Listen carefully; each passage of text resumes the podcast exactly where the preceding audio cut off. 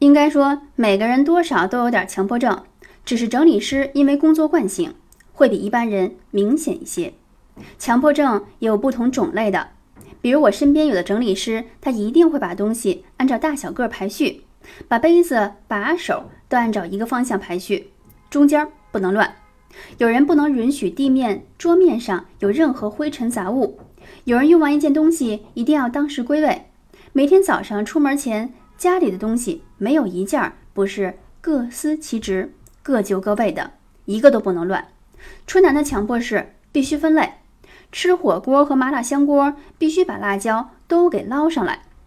桌上一堆东西不给分出有用没用，不分出来放到不同功能区的就难受。强迫只要不走极端，会是一种有意思的习惯。接受它，享受它在生活中对你的陪伴，观察他对你的影响就够了。